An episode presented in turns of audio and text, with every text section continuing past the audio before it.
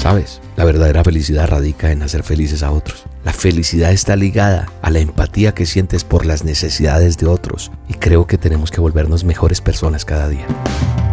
La dosis diaria con William Arana, para que juntos comencemos a vivir. Llegué a la dirección solicitada y toqué la bocina o pito de mi taxi. Después de esperar unos minutos, volví a tocar esa bocina. Y tras esperar, sin obtener respuesta, pensé en irme, pero como era la última carrera del día, decidí estacionar mi vehículo y dirigirme a la puerta para tocar el timbre. «Solo un minuto», respondió una voz de un anciano por allá. Podía escuchar algo que se arrastraba por el suelo. Después de unos minutos, la puerta se abrió. Una pequeña mujer, casi de noventa años creo, estaba al frente de mí. Llevaba un vestido estampado y un sombrero con un velo que parecía un personaje de película de los años cuarenta. A su lado había una maleta pequeña de nylon. El apartamento parecía como si nadie hubiera vivido en él durante años. Todos los muebles estaban cubiertos de sábanas. No había nada en las paredes, ni utensilios, ni nada. Y en una esquina se podía ver una caja de cartón llena de fotos y cristalería. «¿Podría llevar mi equipaje al coche, caballero?».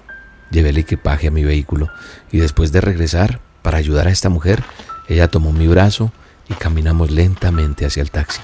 Agradeció mi amabilidad en el trato y yo le contesté que no era nada. Solo intento tratar a mis pasajeros como me gustaría que me trataran a mí.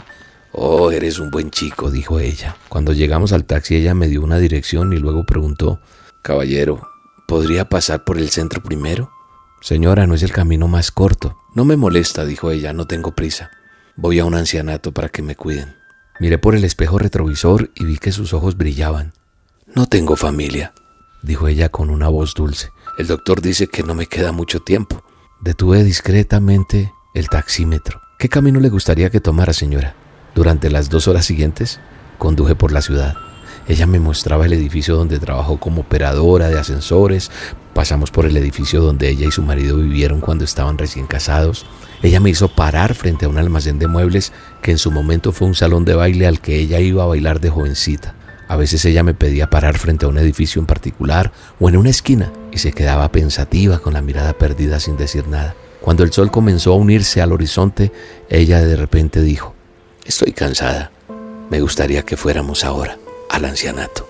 Conduje en silencio hasta la dirección que ella me había dado. Era un pequeño edificio como una sencilla casa de recuperación con una puerta por el que se accedía a un callejón. Dos enfermeros salieron y se dirigieron al taxi.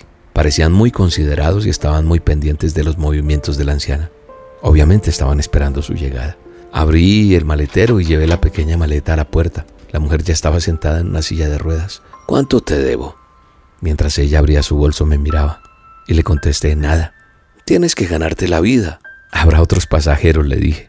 Sin pensarlo me incliné y le di un abrazo. Ella me abrazó fuerte y me dijo, «Le diste a esta anciana un momento de alegría.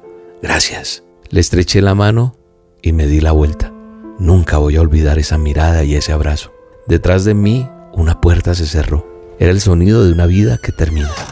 No cogí más pasajeros y conduje sin rumbo, ensimismado en mis pensamientos. Casi no hablé el resto de la noche. Me preguntaba qué habría pasado si la mujer hubiera tenido que tratar con un chofer enojado o impaciente, o si me hubiera ido sin esperar después de haber tocado la bocina varias veces. Pensándolo bien, no creo que haya hecho algo más importante en mi vida que lo que sucedió ese día. Esta historia la quise sacar y contar porque nosotros no podemos seguir pasando la vida así de desapercibidos, porque a veces creemos que nuestra vida gira alrededor de grandes momentos, pero los grandes momentos suelen ser en realidad hermosos pequeños momentos, como el protagonista de nuestra historia de hoy, y si no le prestamos atención los vamos a dejar perder. ¿Sabes una cosa? Nuestras acciones, por más pequeñas que sean, pueden darle una sonrisa a alguien, y muchas veces esas mismas acciones nos dan momentos gratos en nuestra vida. He aprendido que todo pasa por algo y la gente no se conoce por casualidad. Somos parte de un plan maestro y Dios sabe a quién conoceremos en nuestro camino y qué lección vamos a aprender. ¿Sabes? La verdadera felicidad radica en hacer felices a otros. Es indiscutible eso. Si estás buscando la felicidad en tu orgullo o soledad, estás errado o errada. Es necesario reconsiderar lo que hoy estás haciendo por ayudar a todos los que te rodean y aquellos que conforman ese círculo íntimo o ese círculo social. La felicidad está ligada a la empatía que sientes por las necesidades de otros. Para ser feliz, creo que hay que comenzar hoy a sembrar en otros. Si yo miro la vida de Jesús de Nazaret, siempre nos mostró con cariño y paciencia lo lindo que era pensar en otros antes que en nosotros mismos. Y con eso nos mostró el verdadero significado de la palabra servicio. Nos dejó clara la ruta para seguir en nuestra vida. Entonces, no hay que esperar para reencontrarnos con la felicidad. No está tan lejos como a veces creemos o como nos lo dicen los medios de comunicación. Creo que la felicidad está ahí, a la vuelta. Somos parte de un plan maestro. Nunca pierdas de vista los pequeños detalles y creo que tenemos que volvernos mejores personas cada día. Te mando un abrazo y te bendigo. Cosas que no oí, fue con el tiempo que entendí que simple es la felicidad, pero difícil ser feliz. Una sonrisa nada vale, ser amable, ¿cuánto cuesta? Saludar a alguien en la calle, perdonar algo que molesta. Yo era feliz y no sabía, supongo que así es la vida. Nos centramos en el lugar, cuando lo importante es y siempre será la compañía. La dosis diaria con William Arana.